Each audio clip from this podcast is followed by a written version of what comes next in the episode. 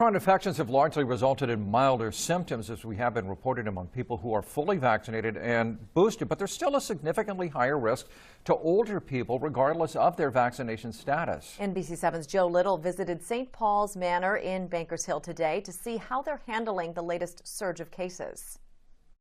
We're being overwhelmed with stories about Omicron's impact on work and schools, but it's just the latest nightmare for our parents and grandparents.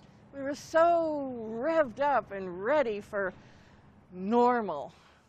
And then Omicron came. We all feel just like Shirley Doyle, but during the pandemic, Shirley has already faced too many fears. I've, uh, I- I've been in a cancer fight. It's a lot for anyone, let alone a senior. Yes, I'm scared.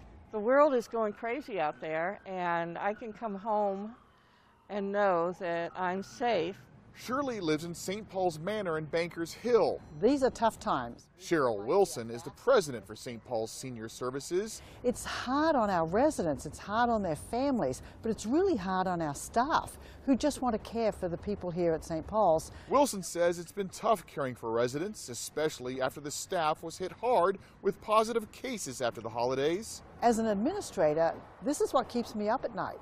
What are we going to do? She says they're once again following strict rules. No one's allowed to visit unless it's an emergency, and there's a booster mandate for employees. And wear your mask. Oh, please put on your mask, people. We have to tackle it, we have to be proactive, we have to be upbeat, and we have to know that we can get through this. We know we're safe. Shirley is clearly confident. It helps that she's used to facing her fears. I'm cancer free. yeah, That's the good news everyone needs as we start another round in the pandemic. we're getting awful tired of it. In Bankers Hill, Awful tired of it. Joe Little, NBC7. Oh, stay healthy. I like her.